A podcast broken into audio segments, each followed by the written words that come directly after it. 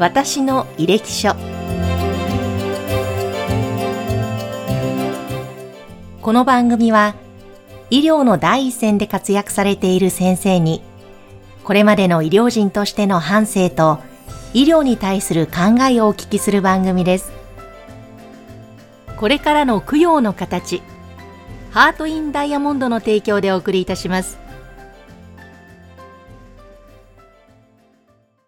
では前回に続きまして北玉病院名誉院長の幕内春夫先生にお話を伺います。よろしくお願いします。よろしくお願いします。これまで先生の小さい頃からまた医師になってからのいろいろなお話、またこの医療の現場での課題などもいろいろお話をいただきましたが、今日はですね、先生が日本心臓血管外科専門医認定機構の代表幹事を2008年から2012年までなさっていました。はい、この専門医制度、こういったことに関してぜひお話を伺いたいのですが。はいうんええ、まああの専門医制度っていうのはねもうその10年ぐらい前から始まってたんですけど、うん、まあ たまたま私が代表幹事になりましてまあその時まあいろいろなことがありましたけどまあきあの一番僕が重視したのはやはり各施設のですね手術数の少ないところはね、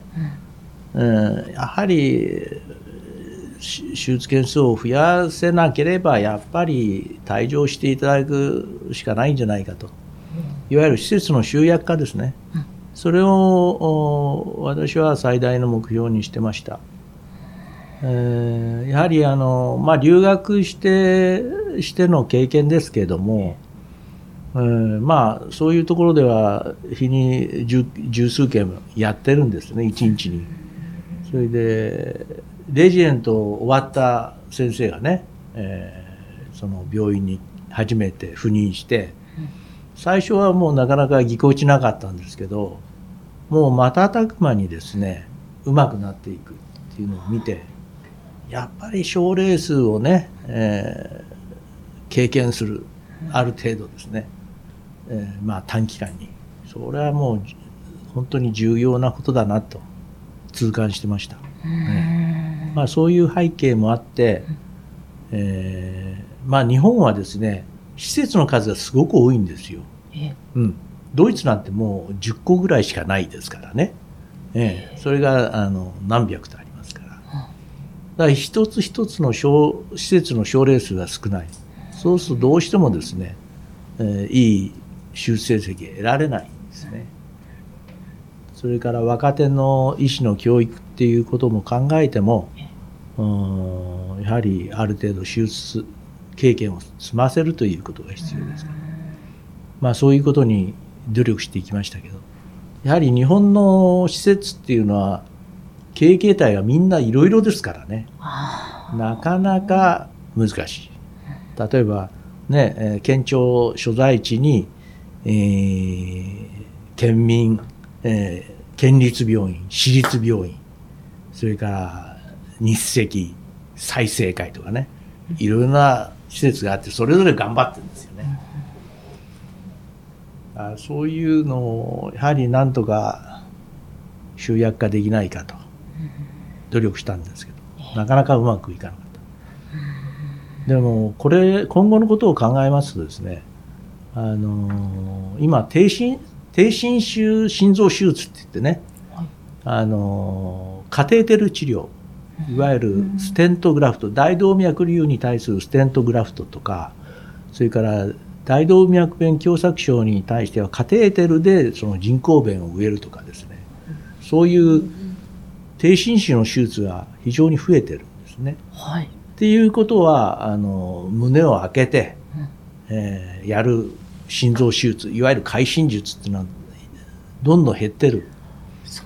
そうすると今までも少なかったパイをね、えー、若手の心臓外科医にどういうふうに、えー、教育していくかそれを使ってね、うん、っていうとやはりあのその手術施設を集約化して、うん、やっぱり一つの施設でたくさん経験させるという必要があるんじゃないかなと思うんですけど、まあ、なかなか難しい問題ですね。そうなんですね。ええ。だから今は、まあ、あの消化外科でもそうですけど、うん。腹腔鏡手術っていうのがね増えていて、教手術。ええ。かあった時回復したことがないっていう人がいるんですよ若手外科医でね、はい。回復した経験がほとんどないっていう人。そうすると何かあった時ね回復してやんなくちゃいけないっていう時非常に困るんじゃないかそれと同じようなことが心臓外科でもね、うん。きちんと開胸して胸骨正中切開して人工心肺をつけてやるとうん。いうことが、あの少ない症例で本当にできるのかなと思います。だからさっきよ先ほどの働き方改革にもおつながるんですけどうん。とにかく外科医をサポートする職種を増やして心臓外科医の数は絞っていかないとね。やはり一人当たりの手術多くなりませんので。うん。やっぱりそういう方向に行くべきじゃないかと思うんですけど。うん。まあこれは言うのは安く行うか形でね、うん、どうしたらいいか私も迷ってます。だから若手の心臓外科医は大変だなと思いますね、うん。でもそれが、ね、実現していってうん。深めていけたら、それがまた患者様のためになっていくわけですもんね。だから今の制度だと術後の管理に心臓外科医が必要だから若手の心臓外科医をどんどんリクルートをしなくちゃいけないっていうこういうジレンマになってるんですねそうなんですね。だところがあのアメリカなんかだと2人ぐらいの外科医であとはフィジシャンズアシスタントっていうその医療補助者を使ってうん。やってるんですよ手術を。年間数百例、へうーん、だからやっぱりそういうふうにしていかないといけないんじゃないかと思いますけどね、今のその心臓外科を目指すうん、若手の方っていうのは、数はどの昔と比べるいやとあの具体的に減ってるのかどうかは分かりませんけど、うん。まあでもこういうブラックな生活でもおそれを目指してくるっていう人はいますね。うん。だからうん。本当に頭が下がりますけど、いやでも先生ご自身うん。もこれまでずっと携わってうんまあこられて、でも僕らはあの最初に入局しますからね。あ。卒業した時点で。うん。実際あんまり分かんないっていうことが多いんですよでも今は2年間初期臨床研修で各科を回るんで全部分かっちゃうんですね。なるほど。だからまあ里い人は来ないですよ。うね。んでもそれでもき来たいっていう人がいるっていうのは僕はあの非常に、えーなんていうんですかあの見込みがある人たちだなと思いますけどね。うん。先生にとって心臓外科ってどういうものですか？これまでされてきてい携わやってこられて、まあ、えー先ほども言いましたけどやはりあの命が自分の手にかかってるっていう感じですね。だから、やはりうまくいったらもうすごく喜びは大きいですね。うん。だからもちろんうまくいかない時もありますから、うん。そういう時はやっぱりね落ち込みますけど、僕は幸いそのすごく落ち込むっていうあれじゃないんでね。ええ。まあだから楽天的な人が合ってんじゃないかなと思いますけどね。だもちろんその手術がうまくいかなかった時にその原因をねやっぱりきちんと反省すると。で二度とそういう同じ間違いを起こさないっていうことは必要ですけど。だから心臓外科医っていうのは繊細かつ楽天的でなくちゃいけないかなと思いますけど。繊細かつ楽天的。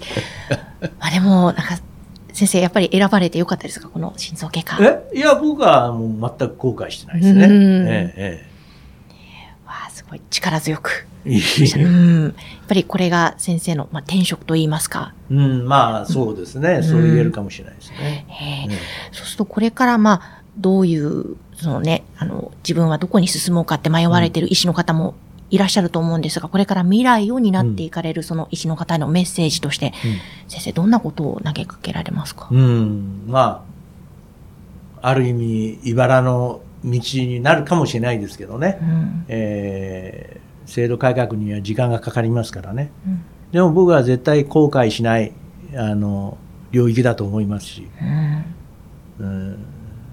まあ最後のね、えー患者さんにとって最後のお助けになるっていうか、うん。そういう領域だと思いますから、うん。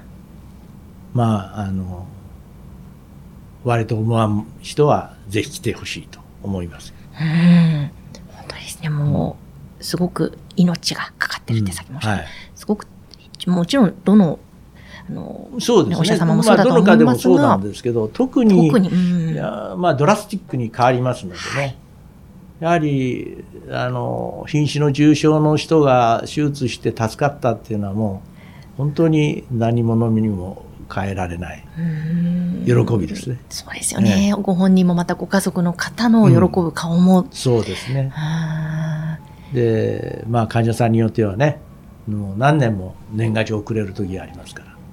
年賀状をくれるっていうことは生きてるっていうことですかーらね。うんそれはやっぱり嬉しいですね。嬉しいですね。やっぱりその患者さんとのコミュニケーションという部分も先生、すごく大切にされているポイントっていうのも。あるんですか？だから、あの、特に手術適用ですね。手術適用を考えるときに、やはりその人が手術に耐えられるかどうか、えーその高齢な場合ですね、うんそういうことも考え、それから自分のその技量をね、やっぱり過信しないっていうことだと思うんですね。ええ。まあ私はやっぱり、あの、初めて行う難しい手術の時は、あの、他の先生をね、えー呼んできて手伝ってもらったり、うん、一例はもう僕入院させたんですけど僕がやったら本当にまあ救命できない確率のがずっと高いなと若い人だったんですよねだからそれはもう本当にあの思い切って他の施設に送ってやってもらいました。やっぱり患者さんを命を大事にするっていうことがそれから自分の技量をの限界を知るっていうことは僕は大丈夫だ。大事だと思います。もう今の時点でもすごく大切なことを教えていただいたんですが、この第4話で、またぜひ最後に伺いたい質問というのが、実は医師にとって最も大切なものは何ですかという質問だったんですが、他にもあるかと思いますが、いかがでしょうか？うん、まあだまあ月並みな言い方ですけど、うん患者さんの利益をですね、最大限に考えるということに尽きるんじゃないでしょうか。まあそれがやっぱり医師としてのあの責任だと思いますし、まあそそれだからあの命を扱える資格だと思いますね。いや、患者さんのことをまず考える。うん。あの、ね、自分の技量を知って、うん。いや、これは無理だなと思ったらうん。他の医師に託す、そその辺ってなかなかこう、いろんなものがうん。個人個人にプライドだったり、例えばいろいろそあるかとか、うですね。すごいなと今お話を伺って思ったんです。いやまあ、あのプライドももちろんありますけど、うんやはりあのねえーかけがえのない命ですから、やっぱりあのあまり大胆すぎてはいけない。自分の技量を過信してはいけないと常々思ってますけどね。そして先生、あの、大切にされている座右の銘などうん。あると伺ったんですが。いやまあそれはえっと まあ僕はあの座右の銘っていうか僕はあの大体、えー好きな言葉は人間万事作用が馬っていうね、うん。えーどんなあーその逆行逆境に立っても、まあその場で与えられたことをね一生懸命やってればどっかで巧妙が出るんじゃないかと。い。うふうに理解してますけどね、うん。まあそういうのを他のお人たちでも何人か見てますのでやっぱりまさにそうだなととにかくね何かあってもとにかくその時の与えられた状況で頑張るということが大事じゃないかなと思います。そこを先生積み上げられてこられたんですもんね、これまで。うんはあわかりました。えーこれまで第1回から第4回まで様々なお話を伺ってまいりました本当に先生ありがとうございましたお話を伺いましたのは北玉病院名誉院長の幕内春夫先生でしたこの番組は提供 USCI ジャパン株式会社インタビュアー山口智子でお送りいたしました。